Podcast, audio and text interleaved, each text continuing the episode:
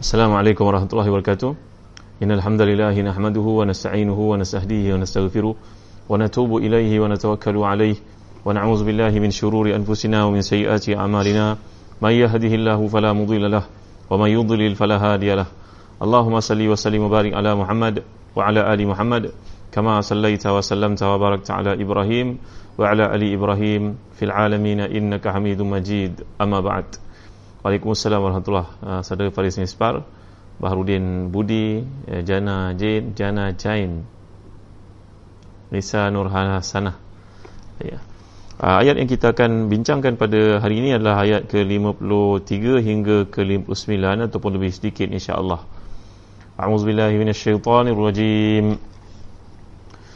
قل يا عبادي الذين أسرفوا على أنفسهم لا تقنطوا من رحمة الله إن الله يغفر الذنوب جميعا إنه هو الغفور الرحيم وأنيبوا إلى ربكم وأسلموا له من قبل أن يأتيكم العذاب ثم لا تنصرون واتبعوا أحسن ما أنزل إليكم من ربكم من قبل أن يأتيكم العذاب بغتة وأنتم لا تشعرون.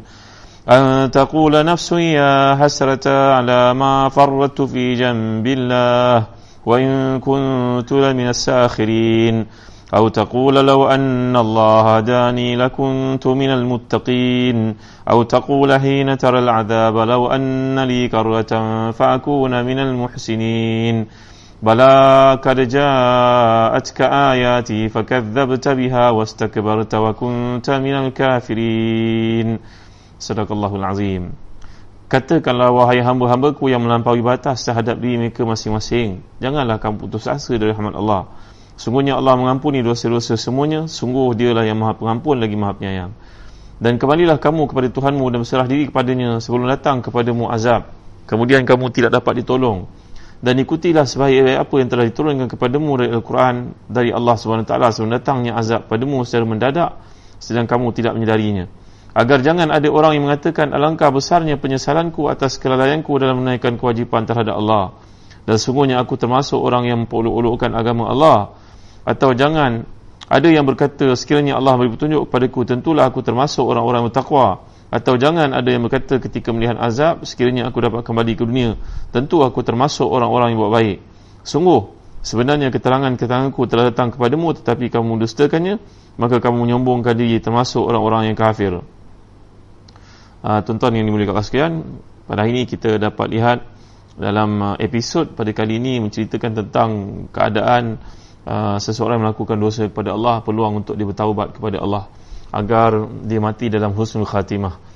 Uh, apa maksud husnul khatimah tuan-tuan? Husnul khatimah ni maknanya mati dalam perkara kebaikan. Antara doa yang Nabi anjurkan kepada kita untuk baca Allahumma ahsin aqibatana fil umuri kuliha wa ajirna min khizid dunia wa azabil akhirah. Uh, terima kasih sahabat yang masih hadir pada petang ni walaupun sibuk dengan berbagai aktiviti nampaknya Uh, mungkin hari Isnin nanti kita kena lusa hari Isnin kita kena lihat waktu yang sesuai untuk berkuliah. Kerana memandangkan sebahagian besar tuan-tuan mungkin akan start bekerja eh. Mudah-mudahan Allah beri pemeliharaan kepada kita. Jangan lupa setiap kali keluar dari rumah untuk mengamalkan Bismillahirrahmanirrahim la yadhurru ma asmihi syai'un fil ard wala fis sama wa huwas samiul alim tiga kali. Dan baca uh, Bismillahirrahmanirrahim 'ala Allah wala hawla quwata illa billah. Dan a'udzu billahi an adilla aw udall aw azilla aw uzal aw azlima aw udlam aw ajhal aw yujhal alayya. Ha, doa ni kita dah belajar dahulu kan? Ya Allah aku mohon perlindungan kepadamu dari segala perkara yang tidak elok dalam perjalanan. Aku mohon padamu perlindungan daripada an adilla aw udall aku sesat atau disesatkan. Azilla aw uzal tergelincir atau gelincirkan azlima aw azlima aw uzlam aku ini dizalimi ataupun di aku menzalimi atau dizalimi orang. Dan yang akhir sekali mohon kepada Allah uh, au ajhal au yujhal alayya. Samakan aku dari dianiaya orang diperbodohkan orang dimainkan orang. Mana orang yang tidak bertanggungjawab melakukan kepada kita perkara yang tidak elok. Uh, kabarnya kita melihat macam-macam video yang tersebar kepada kita tuan-tuan. Kadang-kadang ada orang yang berpenyakit dia tidak mahu dia seorang saja yang berpenyakit maka dia pun akan um, berusaha untuk menjadikan penyakitnya berjangkit kepada orang lain. Mudah-mudahan dengan doa yang kita belajar ni setiap kali kita keluar dari rumah Allah melihara kita. Baik uh, jadi dalam ayat yang ke 53 54 55 ini adalah satu uh, pemandangan satu gambaran motivasi kepada setiap orang yang melakukan dosa untuk kembali kepada Allah. Kita dah bincangkan kuliah lalu apakah ia merujuk kepada sahabat yang namanya Wahsy bin Harb yang terlibat membunuh uh, pakcik kepada Rasulullah namanya Hamzah bin Al-Muttalib dalam perang Uhud sehingga menyebabkan Nabi tidak mahu melihat wajahnya seperti yang sampai kepada kita dalam setengah-setengah riwayat. Apakah ayat ini khusus untuk beliau? Jawapan kebanyakan para, para ulama tafsir di atas polisi al-ibratu bi umumi lafzi la bi khususi sabab iaitu uh, ibrah pengajaran yang diambil daripada satu ayat janganlah dibataskan kepada musim turunnya semata-mata waktu turunnya sahaja. Ia adalah umum untuk dipakai sampai ke hari kiamat. Terima kasih Syafiq Murad. Doa yang kita pelajari uh, saudara Syafiq Murad telah masukkan.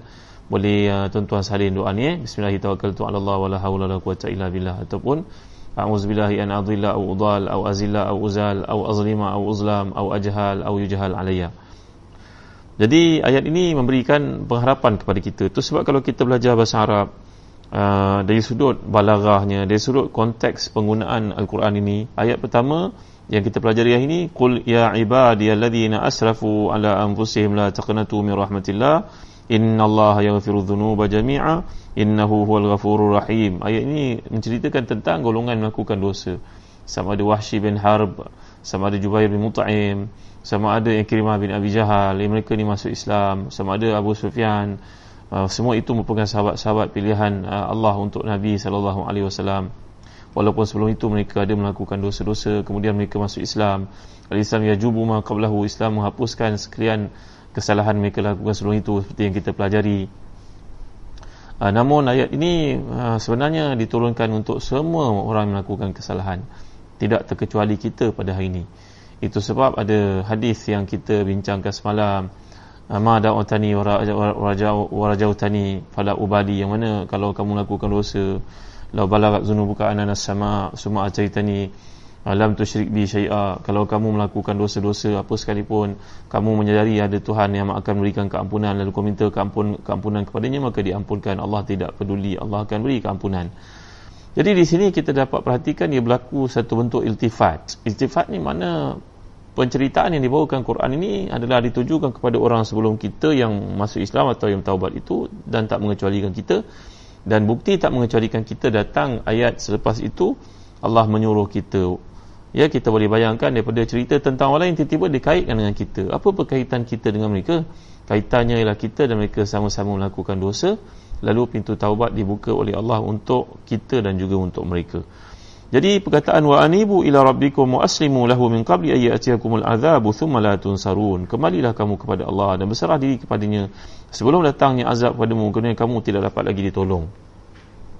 Kata para ulama tafsir contohnya Imam Lalusi dalam tafsirnya Imam Lalusi ni seorang ulama yang terkemuka dalam kerajaan Islam Uthmaniyah dahulu. Dia mempunyai satu kitab tafsir namanya Tafsir Ruhul Ma'ani. Uh, ni dalam bahasa Arab tuan-tuan eh. Satu tafsir yang menarik kerana ia mempunyai Uh, pencahayaan uh, perbincangannya fokus kepada bab-bab bersifat tasawuf tazkiyatun nufus kerana kecenderungan Imam Muhammad Al-Alusi ni kepada perkara yang bersifat halus, perkara yang bersifat uh, tasawuf, bersifat hati dan sebagainya. Maka beliau berkata kalau kita perhatikan perkataan yang digunakan oleh Allah kat sini iaitu inabah. Inabah ni kata beliau fa innahu laisa uh, maksud kat sini al-maghfirah masyrutah bi taubah kama la yakhfa dia dimaksudkan dengan inabah ni berbeza daripada taubat. Kalau mengatakan tentang taubat taubat adalah sesuatu kesalahan yang dilakukan oleh manusia oleh orang beriman dan dia bimbang ada hukuman Allah kepadanya. Maka dia bertaubat kepada Allah. Tapi inabah ini dia macam taubat juga tapi inabah ini lebih kepada uh, ingin kembali kepada Allah lantaran rasa malu terlalu banyak nikmat kurniaan Allah kepada kita Begini berbeza tuan-tuan ya. Di antara orang yang bertaubat dengan orang yang berinabah. Taubat dilakukan kerana menyadari bahawa apa yang kita lakukan itu mengundang kemurkaan Allah dan Allah akan turunkan hukuman. Tak di dunia, di akhirat. Pasti. maka menyebabkan seorang itu bertaubat untuk membersihkan dirinya seperti yang kita pelajari kisah tentang sahabat-sahabat Nabi macam Ma'is macam Al-Mar'a Al-Ghamidiyah seorang perempuan datang bertemu dengan Nabi SAW mengaku mereka telah melakukan dosa besar iaitu berzina. Dan pada peringkat awalnya Nabi SAW uh, tidak mahu melayan mereka. Nabi berpusing. Pusing ke arah ni pusing ke arah ni 90 darjah 180 darjah 270 darjah Nabi pusing tidak mahu uh, melayan mereka dan mazhab syafi'i menjadikan ini hujah. Kalau seseorang melakukan dosa tidak sewajarnya dia tampil ke hadapan. Baiklah dia bertaubat di kedinginan malam di uh, kesunyian malam mengadu kepada Allah. Kerana bukti Nabi paling itu Nabi tak suka mendengar satu perkara bersifat maksiat didedahkan. La yuhibbullahu jahra bisu'in qawli ila man zulim. Tapi dalam kes ini wanita tadi ataupun uh, sahabat tadi Ma'iz ataupun daripada suku Ghamidiyah ini seorang perempuan ni mereka nak tathir tathir ni maknanya nak penyucian. Maka mereka tampil kepada Rasulullah SAW kerana mereka bimbang taubat yang dilakukan itu tidak memadai akan mengundang hukuman Allah kepada mereka. Yang perempuan ni tuan-tuan kita dah baca dalam kisah-kisah taubat dalam uh, kitab Riyadhus Salihin sebagai contohnya. Dia datang jumpa Nabi Nabi menyuruh dia supaya melahirkan kandungannya dahulu mengandung dulu elok-elok. Maknanya dia dah berzina dia sekarang mengandung anak luar nikah. Nabi suruh dia untuk pulang ke rumah dahulu. Tunggu 9 bulan. Lepas 9 bulan dia datang bawa babynya. Nabi bersabda bagi dia susu dahulu. Maka lagi 2 tahun bagi susu tuan-tuan. Ha, haulaini kamilaini liman arada yutimma radha'a wa al maulid lahu rizquhunna wa kisatuhunna bil ma'ruf maka seorang ibu yang melahirkan anak itu menyusukan anaknya dua tahun dalam konteks Quran menceritakan keutamaan sunnahnya. Bukan wajibnya tuan-tuannya sunnahnya. Maka wanita ini pun uh, menyusukan anak dua tahun. Nabi tidak pula dalam tempoh kehilangannya itu pergi trace dia di duduk mana apa alamatnya tak ada tak ada. Nabi buat-buat lupa ketika dia datang nampaknya dalam zahir hadis. Ketika dia datang kepada Rasulullah wanita itu penyesalan yang tak selesai dalam dirinya itu sehingga dia bawa babynya itu dalam tangan dan di tangannya baby itu ada roti dipegang menunjukkan bahawa anak itu dah independent. Dia tidak lagi dependent. Barulah hukuman dijatuhkan kepadanya. Ini kisah-kisah tentang orang bertaubat. Kenapa tuan-tuan? Bila orang tak bertaubat hatinya menjadi hitam tuan-tuan. Dan setiap kali nukitat fi qalbihi nuqtatus sauda kalau dia tidak bertaubat maka hatinya akan hitam. Sehingga hitam-hitam itu tidak boleh dihilangkan lagi tidak boleh di remove lagi. Jadi taubat adalah usaha untuk menghilangkan titik-titik hitam pada hati. Sedangkan inabah adalah rasa kembali kepada Allah dan nak mendekatinya kerana memikirkan terlalu banyak limpah kurnia yang Allah berikan ihsan Allah kepada kita maka menjadikan kita malu untuk meneruskan kehidupan dalam keadaan jauh daripada Allah. Contohnya pada hari-hari PKP ni kan tuan-tuan Setiap kita tak ada kerja sangat Tak ada penat sangat Maka kita rasa nak semayang Tarawih 20 rakaat lah. Dan satu rakaat nak baca satu muka surat lah. Ini adalah inabah kepada Allah SWT. Usaha kita untuk mendekati Allah Memandangkan begitu banyak nikmat yang diberikan kepada kita Yang belum sempat kita syukuri. Ha, Jadi ini kata para ulama tafsir Berkaitan dengan ha, inabah ini tadi Jadi uh, Taubat adalah Kembali kepada Allah Mengakui dosa-dosa bimbang kerana dengan tidak bertaubat itu Allah akan menghitamkan hati dan menghukum kita dengan satu hukuman. Sedangkan inabah ini adalah perasaan rasa bersalah kepada Allah kerana kebaikan-kebaikan yang terlalu banyak ihsannya kepada kita. Tapi kita tidak kembali kepadanya. Ha, eh? baik jadi uh, dalam kuliah yang lalu kita telah bincangkan beberapa orang sahabat contohnya Wahsy bin Harb yang bertaubat dan menawarkan diri Nabi menawarkannya untuk masuk Islam dia malu kerana banyaknya dosa yang diperbuat. Maka Nabi membagi jaminan keampunan daripada Allah Subhanahu Wa Taala. Itu adalah satu kisah yang dikemukakan oleh para ulama tafsir. Contohnya Imam Suyuti dalam tafsirnya Tafsir Durul Manthur sekarang kita lihat kepada tafsir Munir yang ada di tangan saya pada waktu ini tuan-tuan. Yang tuan-tuan boleh rujuk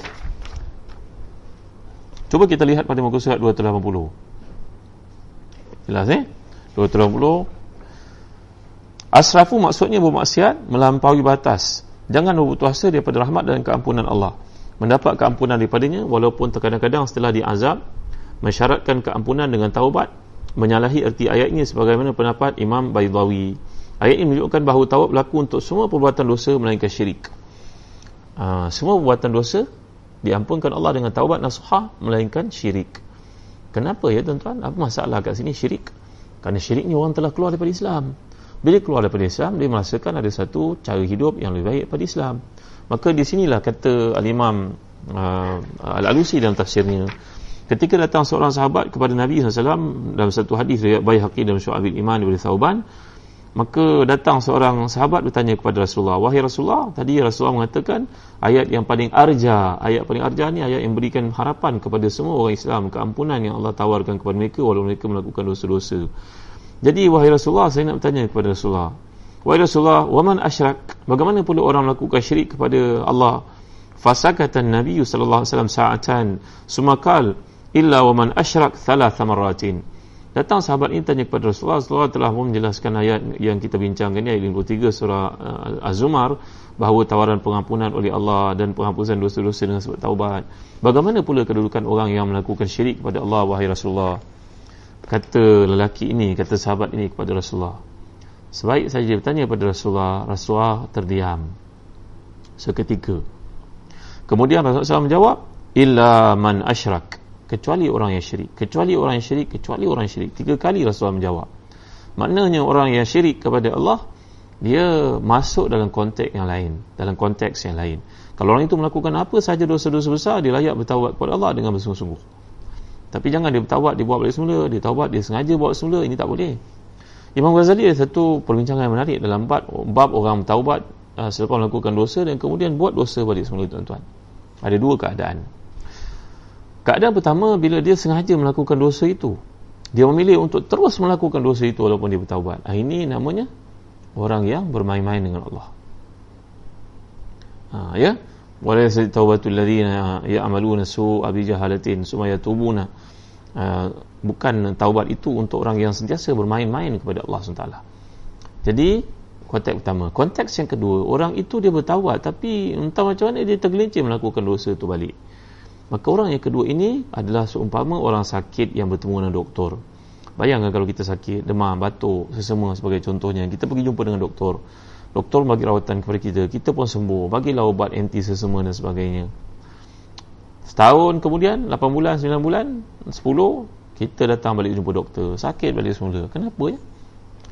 Boleh tak doktor itu kata pada dia? Kan saya dah, dah pesan dulu. Kenapa awak buat balik? tak doktor yang penyayang ni tak akan kata begitu dia hanya bagi ubat saja tengok rekod kita kita pernah sakit dia bagi kita ubat yang sesuai yang mungkin tak allergic dengan kita maka demikian juga dengan Allah kata Al-Imam Al-Ghazali kadang-kadang seseorang itu melakukan dosa kemudian dia tak sengaja dia buat walaupun dia kawal diri dia dia jatuh balik semula dalam lembah uh, kemaksiatan itu walaupun dia pantau dia kontrol dia jaga dirinya maka orang ini dalam konteks yang kedua dia adalah orang yang seperti pesakit yang mengalami penyakit itu beberapa kali walaupun dia dapat rawatan dia masih lagi uh, dihidap penyakit tersebut maka orang ini kita mengharap daripada Allah keampunan untuknya kerana dia bersungguh-sungguh untuk meninggalkan dosa itu sebenarnya. Berlainan daripada yang pertama yang sengaja membiarkan dosa itu dilakukan. Baik. Kata al-imam uh, al-alusi dalam ulasannya kepada hadis Nabi kat sini Ah, as-su'al al-istib'ad min haythu al-'adah wa sukut li ta'lim suluki tariq at-ta'anni wa wa in wadihan. Kita melihat dalam konteks kelakuan Nabi bila ditanya oleh sahabat ni bagaimana pula orang melakukan syirik kepada Allah wahai Nabi? Nabi terdiam. Kat sini menganjurkan kepada kita satu anjuran kepada kita satu saranan kepada kita kata Imam Alusi tentang kewajipan kemestian seseorang orang alim itu untuk mendengar masalah yang dikemukakan, memahaminya dan jangan tergesa-gesa membuat jawapan, memberikan fatwa. Ha, eh? Jadi uh, jangan tergesa-gesa. Tengok Nabi sendiri pun walaupun perkara itu jelas, wadih, wuduh syamsi uh, uh, fi zahira jelasnya waktu itu macam matahari yang terang waktu zuhur nampak kesilauannya terangnya hukum tersebut kerana orang ni masalahnya dia syirik pada Allah dia lain daripada dosa-dosa tapi Nabi mendiamkan diri bagi menunjukkan kepada kita yang menjadi orang-orang yang alim sebagai contohnya para mufti supaya jangan tergesa-gesa. Diam dulu dengar. Kemudian bila faham barulah bagikan jawapan. Bagi barulah bagi reaksi kepada masalah yang berlaku. Jadi uh, dalam konteks ini orang yang melakukan dosa-dosa diampunkan oleh Allah dengan sebab tawad nasuha yang dilakukan dan ayat ke-53 ini berita gembira untuk setiap kita. Uh, tapi dalam konteks uh, cerita tentang uh, orang yang musyrik tadi tiada keampunan Allah untuknya melainkan dia mesti masuk Islam balik semula dengan ridhanya bukan dengan paksaan orang bukan tekanan daripada orang lain. Baik uh, muslim-musliman yang dirahmati dan dikasihi sekalian. Kemudian uh, kita lihat lagi dalam uh, kitab tafsir Al-Munir ini.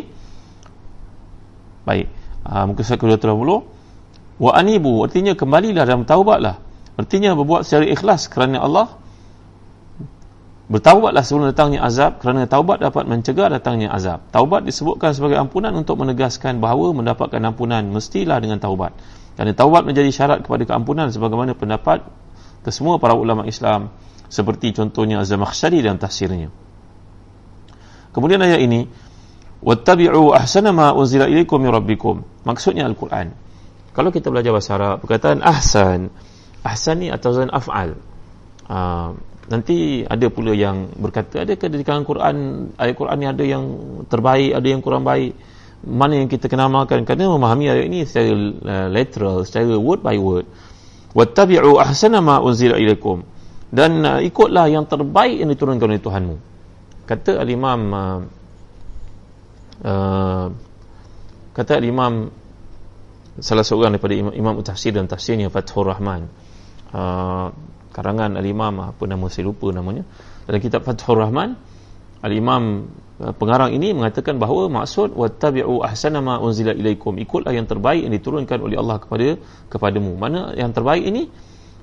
Uh, dibandingkan dengan segala kitab-kitab samawi yang pernah turun kepada nabi-nabi sebelum nabi kita Muhammad SAW baik Taurat, Zabur, Injil, Quran maka ikutlah Al-Quran itu sebab dalam satu peristiwa riwayat Imam Ahmad ketika Nabi SAW merhatikan Sayyidina Umar di tangan Sayyidina Umar yang bijak ini ada satu kitab. Walaupun Nabi ini seorang umi tapi Nabi prihatin bertanya kepadanya, "Wahai uh, Umar, apa yang di tanganmu itu?" Jawapan Sayyidina Umar yang bijak ni, Sayyidina Umar seorang yang terpelajar, yang bijak, tuan-tuan talented. Beliau seorang yang uh, knowledgeable, seorang yang berilmu. Maka Sayyidina Umar berkata kepada Rasulullah, "Wahai Rasulullah, saya membaca kitab Taurat." Ha, saya sedang baca kitab Taurat. Maka Nabi telah menjawab dengan uh, kepada Sayyidina Umar, "Wallahi ya ya ibn akhi, law kana akhi Musa hayyan ma wasi'ahu ila tibai." Wahai uh, anak saudaraku, Sayyidina Umar lebih muda daripada Rasulullah.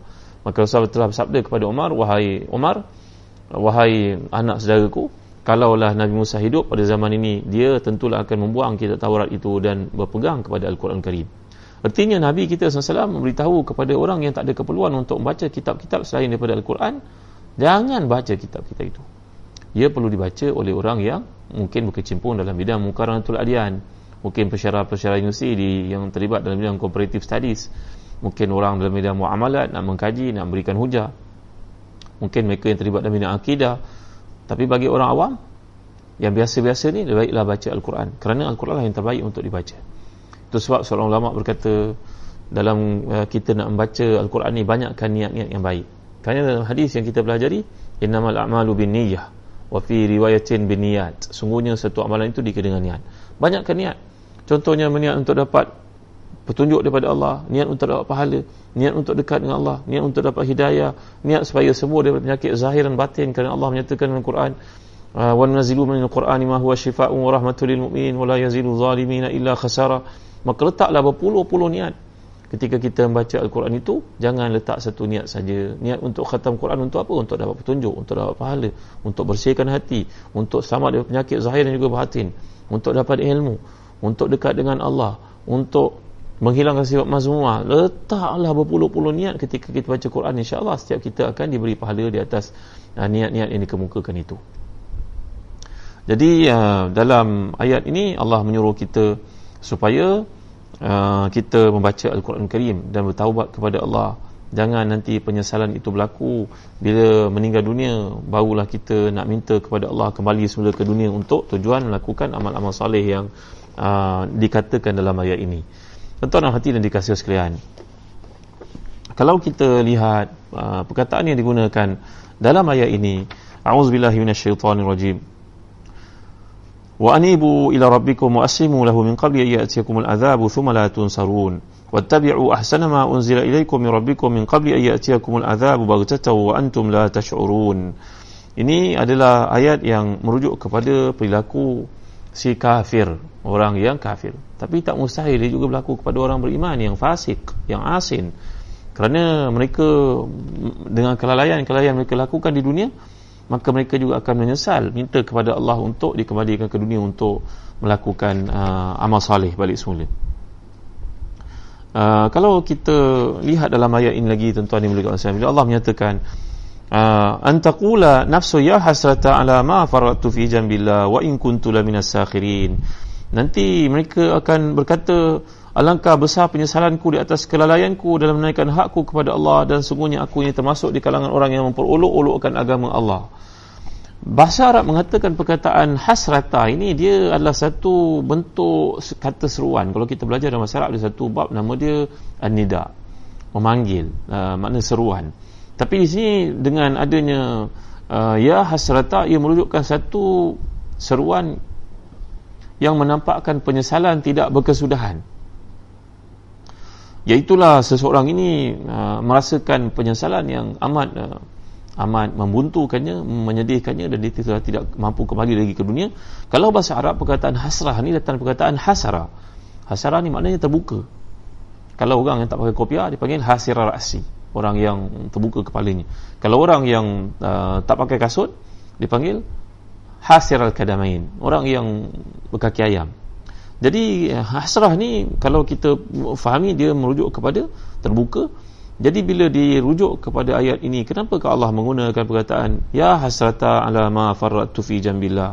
Ia merujukkan satu keresahan dan penyesalan di atas satu yang telah pun lepas.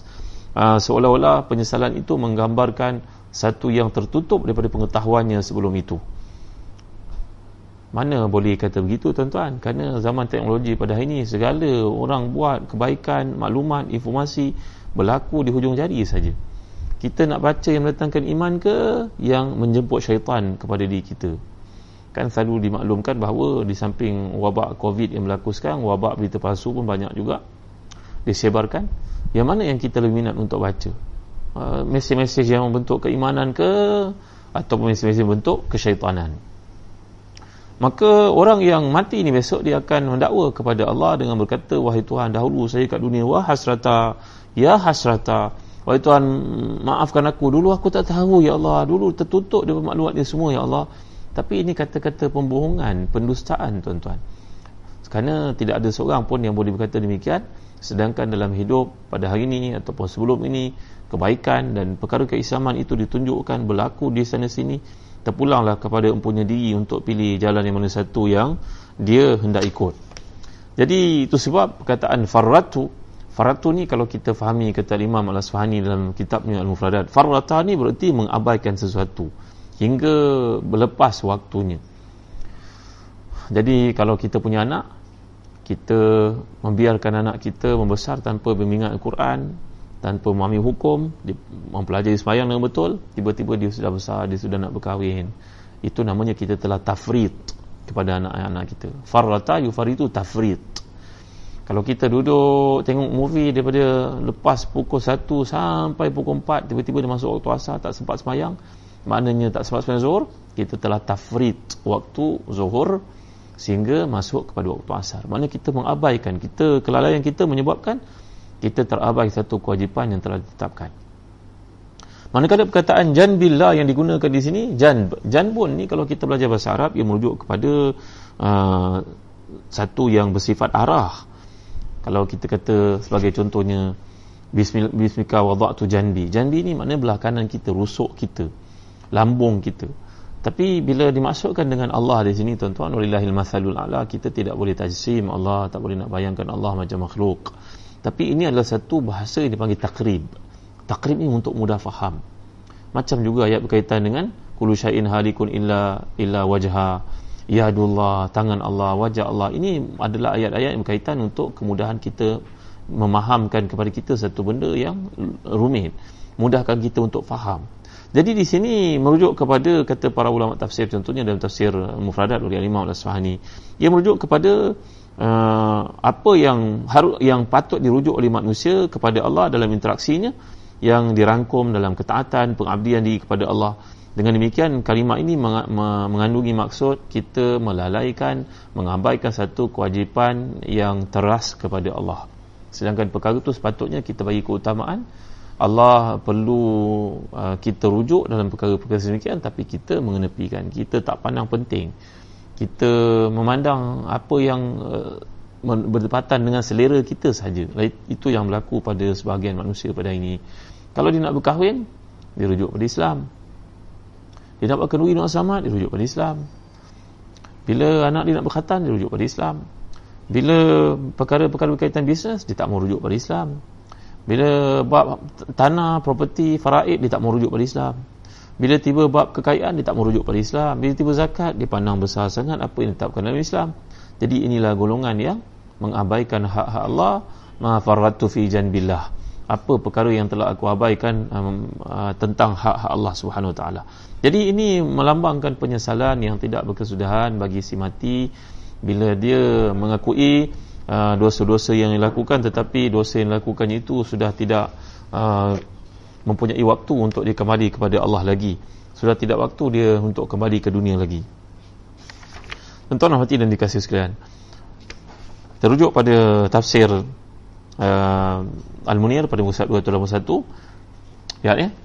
Persesuaian ayat Setelah Allah menyampaikan bagai bentuk ancaman kepada orang-orang kafir dalam ayat ini Allah menjelaskan sempurnanya rahmat, pemurah dan kebaikan kepada hambanya yang beriman mengampuni dosa-dosa mereka. Jika mereka bertaubat kepadanya menunaikan hak dengan penuh keikhlasan. Hal ini untuk memberikan motivasi kepada orang kafir supaya mahu meninggalkan kesatuan dan kembali kepada Allah. Dan dalam Al-Quran terdapat banyak ayat tentang rahmat dirangkaikan dirangkaikan disertakan dengan ayat tentang seksa bagi memberikan rasa tarhib dan juga tarhib. Ini pendekatan Quran. Kata Imam Abu Hayyan dalam tafsirnya, ini merujuk kepada uh, perkara yang umum. Kepada orang kafir, peluang untuk bertaubat dan kepada orang mukmin peluang untuk meninggalkan maksiat dan mempertingkatkan amal mereka sehingga masuk ke makam yang lebih baik. Jadi ayat ini turun kepada orang beriman supaya mereka dapat memperbaiki diri naik ke tahap lebih baik. Kata Abu Hayyan dan juga ia turun kepada orang kafir juga supaya dengan uh, ayat seperti ini menyebabkan mereka masuk Islam meninggalkan perbuatan-perbuatan syirik yang mereka lakukan. Tuan-tuan hati dan dikasih sekalian. Lihat ya jadi uh, ini adalah merupakan permintaan-permintaan orang yang derhaka kepada Allah. Bila mereka mati barulah mereka sedar mereka nak kembali kepada Allah. Rayuan rintihan yang berlaku itu sudah tidak berguna lagi kerana si kafir ini akan berkata wa in kuntu la minas sakhirin. Aku kat dunia dulu aku memperolok-olokkan. Memperolok-olokkan ni tuan-tuan berlaku kadang-kadang kita anggap ia satu uh, gurauan tapi gurauan itu pedih. Sebagai contohnya, anak itu nak belajar jadi uh, orang agama, ahli agama. Maka orang-orang dekat dengannya berkata, "Engkau nak belajar agama? Mufti kat negeri kau ni ada seorang je. Engkau belajar agama berapa orang ni kau nak makan apa besok?" Tuan-tuan, ini kata-kata penghinaan lah tuan-tuan. Seolah yang memberi rezeki itu adalah kerja kita ke? Berapa ramai orang yang tak pernah bekerja pun tapi rezeki dia tak pernah putus pun tuan-tuan ni boleh sekalian. Bila melihat saja seorang budak tu nak pakai tudung, baru belajar nak pakai tudung, maka orang kata, ah, tak apalah, nak jadi ustazah lah tu. Ini tuan-tuan contoh-contoh yang diberikan yang boleh kita lihat dalam kehidupan berlaku dan banyak lagi uh, contoh lain yang boleh kita perhatikan mungkin dalam lingkungan kita ianya tidak berlaku. Tapi apa sahaja bentuk sukhriya mempermain-mainkan uh, Allah SWT main-mainkan Islam ini bimbang perbuatan tersebut menjurus kepada dosa besar dan bimbang kalau ia berkaitan hukum bimbang ia jadi mutad tuan-tuan yang mulia sekalian. Sehingga dahulu moga Allah ampunkan orang yang bersalah ni. Dia berkata bahawa nanti kalau pelaksanaan undang-undang Islam hukum hudud sebagai contohnya maka banyaklah orang Islam tak ada tangan. Macam mana orang Islam nak bersaing berdaya maju berbanding dengan orang-orang kafir ada pula yang berkata kalau siapa nak makan sup tangan, sup kepala, sup kaki boleh datang ke negeri nak laksanakan hukum-hukum Islam. Ini sukhriya tuan-tuan. Sukhriya ni artinya memperlikihkan, memperlecehkan, mempermainkan. Kalau ia berlaku kerana kejahilan, dosa besar. Kalau ia berlaku kerana dalam keadaan kita tahu, kita faham, maka ia jatuh sebagai perbuatan murtad tuan-tuan dimuliakan Allah sekalian. Kalau kita perhatikan kata Al-Imam Al-Qutubi dalam kitab beliau bertajuk At-Tazkira, saya sebut baca bahawa antara hukuman orang ke akhirat besok yang paling menggerikan adalah orang yang mustahzi asakhir. Orang yang di dunia lahu asakhirun. Suka melakukan sukhriya kepada orang beriman. Iaitu dalam hadis yang dikemukakan daripada Anas bin Malik bahawa Rasulullah bersabda innal mustahzi'ina bi ibadillahi fid dunya tuftahu lahum abwabul jannah. Yaumal qiyamah yuqalu lahum udkhulu al jannah fa idza ja'u ughliqa al babu dunahum wa tuftahu thaniya فيقال لهم ادخلوا الجنة فإذا جاءوا أغلق الباب دونهم وتفتح لهم الثالثة فيدعون فلا, فلا يجيبون. فقال فيقول لهم رب أنتم المستهزئون بعبادي أنتم آخر الناس حسابا فيقومون حتى يغرقوا في عرقهم في فيناد في في فينادون فينادون. يا ربنا إما صرفتنا إلى جهنم وإما إلى رضوانك. Bahawa orang yang paling teruk sekali azabnya di akhirat nanti adalah orang yang suka mempermain-mainkan Allah, memainkan Islam, memainkan umat Islam. Iaitulah mereka ini akan dibawa pergi ke pintu syurga. Dibuka pintu syurga, mereka menyangkakan mereka akan masukinya. Tiba-tiba ia ditutup di hadapan mereka. Dan dibuka pintu syurga yang kedua untuk mereka memasukinya. Tiba-tiba bila mereka mendekati saja ditutupnya pintu syurga itu lagi. Lalu Allah SWT pun berfirman kepada mereka, Wahai sekalian orang di dunia dahulu kamu mempermain-mainkan, mempolok-olokkan Islam, mengejek orang-orang Islam, mengejek orang-orang beriman. Sekarang kamu akan menanti hasil hisap kamu dan kamu adalah orang yang terakhir sekali dihisap pada hari ini. Lalu mereka pun menunggu, menunggu bahagian mereka. Mereka merayu kepada Allah, Ya Allah, tolonglah masuk dalam kami di neraka. Kalau kami layak masuk neraka atau masuk syurga. Banyak cantik kamu nak masuk syurga. Mereka menyangkakan kalau masuk neraka selesai urusannya. Tapi dalam neraka itu lebih parah daripada apa yang mereka lalui ketika menanti waktu untuk dihukum itu. Jadi ini disebut oleh Al-Imam Al-Qurtubi dalam kitabnya Tazkirah tuan-tuan. Saja saya tunjuk kepada tuan-tuan dan tuan-tuan peluang tuan-tuan bacalah kitab-kitab ini. Jadi tuan-tuan hati dan dikasih sekalian. Sekarang kita pergi kepada uh, muka surat 282 daripada tafsir Al-Munir yang ada di tangan ni tuan-tuan jadi uh, bila kita melihat adanya pemberian keampunan dengan tiga syarat yang pertama taubat kepada Allah yang kedua mengikhlaskan perbuatan dijelaskan dalam ayat berikutnya dapat difahami daripada hadis-hadis sebab turunnya ayat ini sangat jelas bahawa pintu rahmat Allah sangat luas. Nah, sebagaimana Allah nyatakan tidak akan mereka mengetahui bahawa Allah menerima taubat daripada hamba-hambanya? Alam ya'lamu anna Allah yaqbalu taubata an ibadihi Tabarani Tabarani mereka daripada Sunaid bin Syakal berkata aku mendengar Rasulullah aku mendengar Allah bin Mas'ud berkata ayat yang paling agung dalam Quran adalah ayat daripada surah uh, Al-Baqarah. Allahu la ilaha illa huwal hayyul qayyum la ta'khudhuhu sinatun wa la nawm. Ini dipanggil uh, a'zamul ayah. Ismullahil a'zam. Nama Allah yang paling agung ayat yang paling agung terletak pada ayat daripada uh, surah Al-Baqarah iaitu ayat kursi. Dan kemudian ayat yang paling mencakupi kebaikan dan dan keburukan kata Allah bin Mas'ud adalah ayat yang ke-90 surah An-Nahl. Inna Allah ya'muru bil adli wal ihsan. Ayat ini menyuruh kita untuk melakukan satu yang terbaik. Ha, dan ayat yang paling banyak memberikan kelapangan kata Allah bin Mas'ud ayat yang ketiga ayat kata beliau perkara ketiga ayat yang paling banyak memberikan uh, kelapangan dan harapan kepada kita adalah ayat ke-23 surah Az-Zumar ini. Yaitu qul ya ibadiyalladzina asrafu ala anfusihim la taqnatu min rahmatillah. Dan uh, seterusnya kata Allah bin Mas'ud lagi ayat yang paling tegas membicarakan kewajipan untuk patuh kepada Allah mengingatinya menyerahkan urusan kepadanya adalah ayat daripada surah Talaq. Wa may yattaqillaha yaj'al lahu makhraja wa yarzuqhu min haythu la yahtasib. Wa may yatawakkal 'ala Allah fa huwa hasbuh. Innallaha balighu amri. Qad ja'alahu likulli shay'in qadra. Ni kata Allah bin Mas'ud beliau seorang ulama di kalangan uh, para sahabat Nabi dan Nabi sangat suka mendengar pandangannya dan beliau ni sangat diperlukan oleh Umar Khattab radhiyallahu anhu dalam persidangan-persidangan penting membuat keputusan-keputusan utama. Sayyid Umar menjemput Abdullah bin Mas'ud.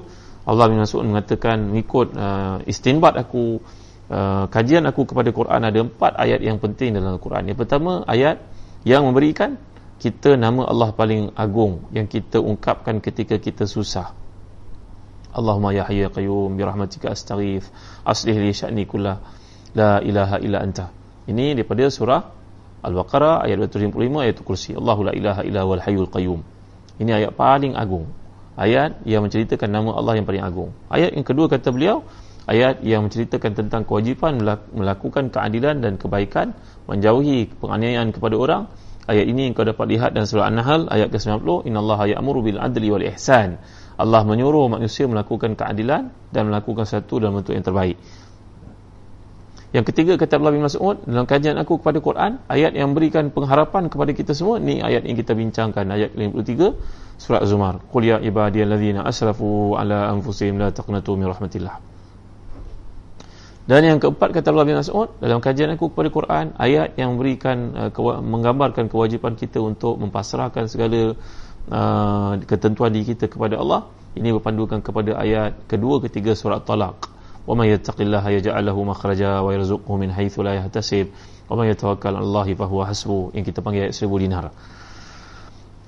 Jadi tuan-tuan dan hadirin sekalian berdasarkan kepada ah, ayat uh, episod yang kita bincangkan ini Allah memberikan keampunan dengan dua syarat. Kata al-Imam Muhammad Zuhairi yang tafsirnya yang pertama sekali hendaklah engkau kembali kepada Allah dan bertaubat kepadanya tadi namanya inabah dan juga taubah. Taubat daripada dosa kerana bimbangkan hukuman inabah Uh, kembali kepada Allah kerana menyedari kebaikan-kebaikan yang Allah berikan kepada kita walaupun kita berterusan mengabaikan hak-haknya.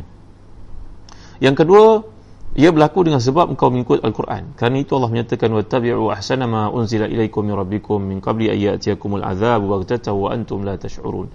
Ikutlah apa yang diwahyukan kepada kepada Nabi Muhammad SAW iaitu Al-Quran iaitu ikut petunjuk Al-Quran menghalalkan apa yang dihalalkan mengharamkan apa yang diharamkan dan committed konsisten membaca Al-Quran mematuhi segala perintahnya menjadikan ia rujukan setiap waktu. Jadi uh, ayat ini memberikan kepada kita jalan keluar dalam masalah-masalah yang kita lalui tuan-tuan yang berikut saya seperti yang saya umpamakan semalam kalau kita memiliki kereta kereta kita ada masalah kita beli rumah rumah kita kita mungkin ada masalah tertentu. Sistem elektriknya ke sistem plumbingnya ke kita rujuk kepada apa? Manual ketika dibuat oleh kontraktor. Arkitek yang buat mana tempat laluan air? Kenapa banjir kat sini? Kenapa plug ni tak berfungsi? Kita rujuk pada manual tuan-tuan. Maka kehidupan kita yang uh, mengalami masalah apa-apa manualnya lah Quran. Kembali kepada Quran baca kepada Al-Quran. Lihat rujuk pada semula. Jadi uh, dalam fikah kehidupan terhadap ayat yang kita bincangkan ni ayat 2 pada muka surat 284 kata Al-Imam Muhammad Az-Zuhaili yang pertama Allah mengampuni semua dosa orang beriman kecuali syirik kepadanya maka dia perlu kembali masuk Islam dan bertaubat kepada Allah. Yang kedua Allah juga mengampuni hamba-hambanya yang buat maksiat namun dengan syarat taubat dengan bersungguh-sungguh. Kalau dia melakukan syirik maka hendaklah dia syahadah semula dan kemudian baru ditaubat kepada Allah. Yang ketiga Maksud amal adalah mengikuti segala yang terdapat dalam Al-Quran, petunjuknya, uh, ikut segala yang dihalal haramkannya, committed dan konsisten menjalankan segala perintahnya. Yang keempat, para pelaku maksiat yang lalai bertaubat akan mengalami tiga perkara di akhirat. Yang pertama, mereka menyesal kerana lalai menjalankan ketaatan. Yang kedua, mereka mencari-cari alasan untuk mendapat petunjuk seperti kelakuan kaum musyrikin yang memprotes Allah Subhanahu Wa Dan yang terakhir sekali, ucapan mereka mereka minta kembali semula ke dunia supaya dapat melakukan uh, amal soleh sedangkan peluang untuk kembali kepada Allah sudah pun tertutup. Jadi kita dapat lihat dialog Allah dengan ahli neraka ni tuan-tuan berlaku di beberapa tempat. Contohnya uh, dalam surah Yasin ayat ke-59 Allah menyatakan a'udzubillahi minasyaitonirrajim wamtazul yawma ayyuhal mujrimun. Dahulu kat dunia kamu nak kamu dapat layanan special. Sekarang ke akhirat pun kamu duduklah tempat kamu yang special itu ini adalah merupakan satu sindiran uh, yang sangat tajam daripada Allah Taala kepada si kafir. Nanti Allah mengatakan lagi, kita dapat lihat dalam surah Al-An'am ayat 27. Walau tara idh wuqifu 'ala an-nari faqalu ya laitana nurad wa la nukadziba bi ayati rabbina wa nakuna minal mu'minin. Wahai Tuhan, ketika mereka dihadapkan ke neraka, mereka berkata, adahai kalau kami dapat dikembalikan ke dunia, dan uh, kami tidak akan mendustakan ayat-ayat Allah lagi. Kami akan jadi orang beriman. Lalu Allah akan jawab bala kad ja'atka ayati fakazzabta biha wa kunta minal kafirin. Mana boleh? Dulu aku bagi kepada kamu umur yang panjang. Awalam nu'amirkum ma uh, ma yatazakkaru fihi man tazakkara ja'akumun nadhir Allah akan bagi jawapan kepada permintaan-permintaan si kafir ini dengan mengatakan bahawa dahulu aku bagi pada kamu umur yang panjang tapi kamu tidak. Mengisinya dengan kebaikan kamu tak berusaha untuk mendekatkan diri kamu kepada Islam kepada Allah. Masakan dalam waktu sesaat cuma kamu nak minta dikembalikan ke dunia. Masakan ia akan berlaku ia tidak akan berlaku wahai hambaku. Jadi ya, tuan-tuan hati dan dikasihkan uh, kemudian Allah menggambarkan yang terakhir sekali dalam episod yang kita bincangkan di sini bahawa bala karja'atka ayati fakazabta biha wastakbarta wa kunta minal kafirin. Kamu telah pun mendapat segala bukti, penjelasan, petunjuk, bimbingan ketika di dunia dahulu tetapi kamu menolak semuanya. Kamu tidak mahu menerimanya. Maka ia tidak akan bermanfaat kepada kamu untuk kembali pada waktu ini. Dengan alasan kamu nak memperbaiki diri ia tidak akan berlaku sama sekali. Tapi malam ni tuan-tuan dalam cerita tentang taubat ni ada orang yang memang tidak menyedari dia sakit kalau seseorang kita mengalami penyakit fizikal kepala pening selalu pergi jumpa doktor doktor pun kata darah tinggi kena makan ubat. Kolesterol tinggi doktor pun prescribe ubat kita boleh ikut. Tapi masalahnya penyakit akidah ni tuan-tuan. Penyakit dalam hati ni tak ramai orang yang tahu. Dia menafikan. Tapi perilaku pelakuannya sikapnya menampakkan dia orang yang sakit. Dari sudut amalannya. Lambat semayang semayang susah bercakap bohong mengambil kesempatan tak tahu kata orang lain dia tak tahu dia sakit tuan-tuan. Seperti yang saya ceritakan kepada tuan-tuan sebelum ni kisah tentang Abdul Rahman Al-Ghafiqi radhiyallahu anhu arda tabi'in yang terkemuka ni yang telah pun menjulang namanya di menjulang nama Islam ketika memimpin umat Islam di zaman pemerintahan Umar bin Abdul Aziz. Iaitu dia menjadi gubernur sebagai wakil kerajaan Islam di Damsyik di Spain ketika beliau nak membuka Perancis dan dengan uh, kepimpinan gubernur sebelum itu Samah bin Abdul Malik yang telah terkorban dalam perangan di Arbon maka Abdul Rahman Rafiqi ni balik semula ke Spain bersama tenteranya dengan uh, semangat yang jatuh akibat general terutama tinggi gubernur tinggi itu mati syahid dalam peperangan mentang Perancis tuan-tuan yang sekalian. Abdul Rahman mau pulang ke Spain. Abdul Rahman ini melihat apa yang patut dia pelajari daripada kekalahan itu? Muhasabadi berjumpa dengan semua orang bukan sahaja orang Islam orang tua, muda, perempuan, kanak-kanak. Orang Kristian, orang Yahudi pun dijumpa untuk menimba pandangan-pandangan mereka. Yang baik diambil tuan-tuan dimuliakan sekalian akhir sekali dalam masa 2 tahun Abdul Rahman berjaya mengukuhkan semua semangat orang Islam di Spain itu di Andalus untuk kembali bertempur menghadapi tentera Perancis yang kuat itu tuan-tuan tiba-tiba beliau mengalami satu lagi ujian. Iaitu ujian berikutnya salah seorang daripada Ibn Abi Nasrah namanya Osman bin Abi Nasrah. Dia ni seorang Arab yang telah diamanahkan lama menjadi macam kita duta lah ibaratnya. Di satu wilayah bersepadan dengan Perancis oleh kerana dia seorang yang uh, selalu berjumpa dengan Perancis sebelum itu. Pada zaman sebelum itu akhirnya dia telah ditawarkan oleh Maharaja Perancis untuk berkahwin dengan anak Maharaja Perancis yang cantik jelita. Namanya Menin tuan-tuan. Perempuan yang cantik ini dikahwini olehnya secara diam-diam. Dia tidak beritahu kepada uh, gubernur yang ada di Samah bin Malik ataupun Abdul Rahman Al-Ghafiqi sebab itu dia tidak beritahu.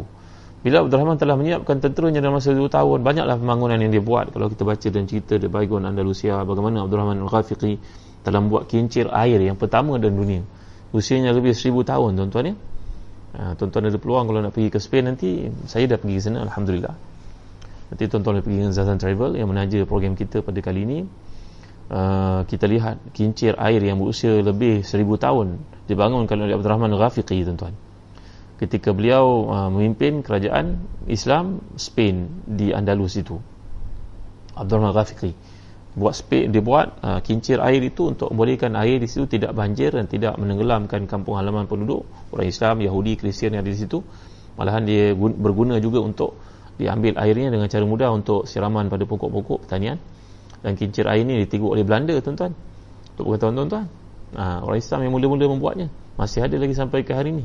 Dia di bawah UNESCO satu binaan lebih pada seribu tahun Abdul Rahman Al-Ghafiqi akhirnya mengumpulkan tentera untuk melawan dengan Perancis. Beliau tewas 2 tahun lalu sehingga mati syahid. Pemimpin tertinggi mereka Samah bin Abdul Malik. Tiba-tiba dia mengalami ujian iaitu Osman bin Abi Nasrah yang sepatutnya menjadi jeneral peninjau kepada perkembangan Kristian. Dia pula dah bersekongkol dengan Kristian tuan-tuan. Dia berkahwin dengan anak Maharaja Perancis. Dia ingat orang tak tahu tapi Abdul Rahman Al-Ghafiqi ni telah menghantar mata-mata jasus untuk meninjau uyun uyun untuk melihat apa perkembangan apa lambatnya tindakan Osman bin Abi Nasrah ni memberitahu memberi feedback updates dan sebagainya. Akhirnya Osman bin Abi Nasrah ni berada dalam kebersalahan. Bapa mentuanya adalah perempuan isterinya adalah uh, anak kepada pemimpin Perancis dan dia orang Islam macam mana nak buat? Akhirnya dia telah pun uh, membuat tipu daya. Dia berkata kepada Abdul Rahman Al-Ghafiqi bahawa dia, mereka ada perjanjian. Islam dan juga Kristian ada perjanjian. Abdul Rahman kata aku sebagai pemimpin tertinggi dah 2 tahun tak pernah tahu pun ada perjanjian ada MOU antara kita dengan mereka. Mana perjanjian itu? Kata Osman aku simpan perjanjian ini. Dia cuba untuk memperdayakan Abdul Rahman.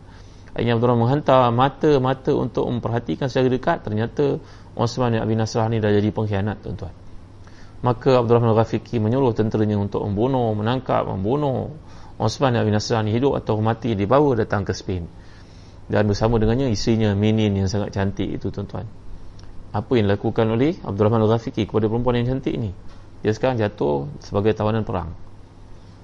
Suaminya dibunuh, suaminya pengkhianat. Maka dia datang sebagai seorang hamba sahih. Maka Abdul Rahman tidak sanggup untuk melihat perempuan yang sangat cantik ini. Dia lantas menghantar orang yang paling amanah untuk membawa wanita ini dihantar ke Damsyik kepada kepimpinan kerajaan Bani Umayyah di Damsyik buatlah apa yang patut kepadanya dijual ke dibahagi ke ini hadiah daripada kami. Saya sebagai seorang pemimpin umat Islam tidak patut mengambil kesempatan terhadap perempuan ini. Tuan-tuan orang yang sakit bila melakukan bila sakit fizikal kita tahu kita sakit jumpa doktor tapi orang yang sakit dalam hati sakit dari sudut amalinya sakit dari sudut etikadinya sakit dari sudut ibadahnya sakit dia sudut hatinya kalbinya maka sukar bagi dia untuk mengetahui dia sakit itu sebabnya dalam Islam ni sebelum kita sakit dia suruh kita mengamalkan sebelum kita mengalami penyakit-penyakit hati yang banyak ini yang menje, me, me, menjerumuskan kita kepada pelakuan maksiat dia suruh kita untuk melakukan beberapa perkara. Antaranya tuan-tuan yang pertama sekali rajin baca Al-Quran dengan tadabur sekarang kita baca Quran untuk khatam nanti lepas Ramadan peluang untuk baca Quran dengan tadabbur. Ambil tafsir Munir ni sebagai contohnya. Siapa ada tafsir Ibn Qasir pun cuba baca cuba dalami. Yang kedua peruntukkan waktu malam kita satu juzuk sama ada seper enam, seper lima, seper tiga yang terakhir daripada malam itu untuk bangun tahajud. Nanti kalau ada kekuatan tambah sikit. Auzid alaihi wa til Quran tercila inna sanuqi qaw alaika qawlan saqila. Yang ketiga hendaklah kita ni rajin beristighfar. Sekurang-kurangnya 100 kali. Lebih baik lebih baik banyak daripada itu. Yang keempat hendaklah kita ni makan secara sederhana. Walaupun bulan puasa. Ya walaupun bulan puasa kalau tuan-tuan pergi berpuasa di tanah suci pada waktu ini Mekah ke Madinah ke Baitul Maqdis ke ya tuan-tuan akan lihat orang yang berbuka puasa di masjid itu mereka akan menunggu lepas maghrib menuju ke isyak bagi tujuan etikah baca Quran dan sebagainya. Mereka hanya makan kurma minum susu makan roti sikit kuat mereka untuk qiyamul lail untuk tarawih contohnya 20 rakaat 2 jam 3 jam. Tapi mereka yang pulang ke hotel makan enak-enak makan mandi mansaf makan. Biryani. Kita pun tumbang. Ya tuan-tuan. Lepas tu tak larat tengok imam baca pun rasa macam nak rebah. Tambahan dulu kalau kita pergi bulan puasa ke Mekah Madinah untuk mengerjakan puasa di sana umrah dan sebagainya kalau kita lambat masuk dekat-dekat isyak alamatnya semayanglah tempat yang panas yang tak ada aircon. Bermandi kita dengan peluh kita nanti tuan-tuan. Maka diajar kita untuk penyucian hati pembersihan hati rajinlah berpuasa makanlah secara sederhana walaupun anda berpuasa makan secara bersederhana yang terakhir sekali dalam pesan yang diberikan oleh para ulama untuk menjaga hati kita daripada masalah-masalah penyakit-penyakitnya hendaklah kita ini rajin berdamping dengan orang yang saleh orang yang saleh adalah orang yang mengingatkan kita dengan Allah yang menunjukkan kita laluan dekat dan shortcut kepada Allah. Maka dekatilah orang seperti ini. Ada lagi perkara-perkara lain. Contohnya kita banyak muhasabah diri contohnya kita kena dekati anak-anak yatim. Idza aradta tayin qalbika uh, famsah bi yadika ra'sa kulli yatimin. Dalam hadis mengatakan kalau anda hendak hati menjadi lembut bersih maka rajinlah berdamping ambil berat uh, orang-orang anak yatim contohnya. Baik tuan cukuplah setakat ini dulu. Mudah-mudahan segala yang baik ini datang daripada Allah dapat kita amalkan segala kekurangan itu milik manusia. Mudah-mudahan apa yang pelajari dalam kes ini dalam masalah yang berkaitan dengan hati ini orang yang hatinya kotor yang digambarkan bila dia melakukan dosa tak bertaubat hatinya akan bertapak titik hitam. Titik hitam itu menguasai sehingga akhirnya dia sudah jadi gelap katup maka dia tidak dapat membezakan perkara yang betul dan perkara yang salah lagi. Jadi setakat ini saja tuan-tuan. Alhamdulillah dapat kita penuhi sehingga ayat ke-61. Sehingga ke ayat uh, 59 insyaAllah dalam kuliah akan datang kita akan sambung pada ayat-ayat berikutnya. Mudah-mudahan Allah berkati kita menjadikan pertemuan kita ni sebab untuk meningkatnya iman kemanisan beribadah kepada Allah. Terima kasih tuan-tuan. Dan saya mengharap tuan-tuan dapat uh, follow Facebook Zahzan Travel yang menjadi penaja kepada program kita petang ni. Dan jika nak travel lepas PKP nanti uh, Zahran Travel menawarkan satu perjalanan beserta dengan pengisian. Pulang dengan iman insyaAllah eh. perjalanan kita terdekat selepas PKP nanti adalah ke Uzbekistan insyaAllah pada bulan 10 mudah-mudahan uh, cuaca baik iklim baik wabak pun diangkat oleh Allah. Banyaklah berdoa kepadanya. Mudah-mudahan isu yang berlaku ni dah selesai dengan segera dan setiap kita diberikan keselamatan oleh Allah SWT baik setakat ini saja dulu. Sebenarnya kita menangguhkan kuliah kita dengan baca uh, suratul asr tasbih kafarah dan kita berdoa kepada Allah. Bismillahirrahmanirrahim. Wal asr innal insana lafi khusr illa alladhina amanu wa amilus salihat wa tawassaw bil haqq wa tawassaw bis sabr. Subhanakallahumma wa bihamdika asyhadu an la ilaha illa anta astaghfiruka wa atubu Rabbil Alamin Wassalatu wassalamu ala syafil anbiya wal mursalin Sayyidina Muhammadin wa ala alihi wa sahbihi ajma'in Allahumma ati nufusana taqwaha wa zakkiha anta khairu man zakkaha Anta waliyuha wa mawlaha bi rahmatika ya arhamar rahimin اللهم آت نفوسنا تقواها وزكها أنت خير من زكاها أنت وليها ومولاها برحمتك يا أرحم الراحمين اللهم آت نفوسنا تقواها وزكها أنت خير من زكاها أنت وليها ومولاها برحمتك يا أرحم الراحمين Ya Allah berilah pada hati kami penyuciannya Engkau lah sebaik-baik pencucinya Yang mencucikannya Engkau lah pemiliknya Engkau lah pemulianya Ya Allah Engkau lah yang boleh memuliakannya Wahai Tuhan Allahumma inna ala zikrika wa syukrika wa husni ibadatik Ya Allah bantulah kami untuk menyatimu bersyukur padamu membaiki amal salih kami tanpa henti-henti kepadamu Ya Allah Rabbana atina min ladunka rahmatan wa hayyi lana min amrina rashada. Allahumma innaka 'afuwun karimun tuhibbul 'afwa fa'fu 'anna. Allahumma inna nas'aluka ridhaka wal jannah wa na'udzubika min sakhatika wan nar. Ya Allah ya Tuhan kami yang pengurusi kami bapa kami sekalian guru-guru kami, keluarga kami, anak-anak kami, pasangan kami, sekalian mau baik pada kami, sekalian mau buat salah pada kami, pemimpin-pemimpin kami, para doktor, para jururawat, polis dan tentera yang banyak mengorbankan masa dan waktu mereka untuk menjaga kepentingan masyarakat dan negara yang tercinta ni Allah. Ya Allah berkatilah kami berkatilah mereka. Kurnia kebaikan kepada kami mereka ya Allah. Allahumma kfina bi halalika an haramik wa aghnina bi aman siwak. Ya Allah dalam keadaan ekonomi yang mencabar ni bantulah kami untuk sentiasa mengharap padamu. Cukupkan kami dengan yang halal dan mencari haram. Kayakan kami dengan minta kepadamu bukan kepada orang lain ya Allah. Atina fid dunya hasanah wa fil akhirati hasanah wa qina azabannar. Wa sallallahu ala sayyidina Muhammad wa ala alihi wa sahbihi wa sallam. Alhamdulillah. Baik ada soalan Tadi bertanya besok kuliah kita pukul apa Besok kuliah kita kembali pada waktu biasa Pukul 3 petang Setuju ke? Ha, eh? Pukul 3 pukul 5 Nanti hari esok kita buat decision Sama ada minggu depan mula dari Isnin Kita nak buat waktu malam atau waktu siang Memandangkan uh, pekerjaan dah diteruskan Jadi kemungkinan kita perlu adjust lagi waktu mulai Isnin nanti tapi esok uh, saya melihat pukul 3 petang sangat sesuai untuk meneruskan kuliah kita. Boleh ke? Uh, boleh ke para tamu yang dimuliakan Allah sekalian? Pukul 3 ke pukul 5? Uh, ah, baik, pukul 3 kita kata ahli subuh pukul 3 eh. InsyaAllah esok pukul 3 dan hari Isnin nanti kita lihat bagaimana nak tak waktu yang lebih tepat mana kita akan mula kerja. Dan dalam kaitan ayat ini saya nak cerita kepada tuan-tuan tentang uh, satu perkara yang penting namanya husnul khatimah versus su'ul khatimah. Eh? Husnul khatimah mati yang baik lawan mati yang buruk. Kita daripada sekarang kena buat perancangan. Kita mengharapkan daripada Allah kematian kita dalam kebaikan. Inama uh, inama al-umur al-amal bi khawatim bil khawatim sungguhnya amalan kita dikira pada penutupnya.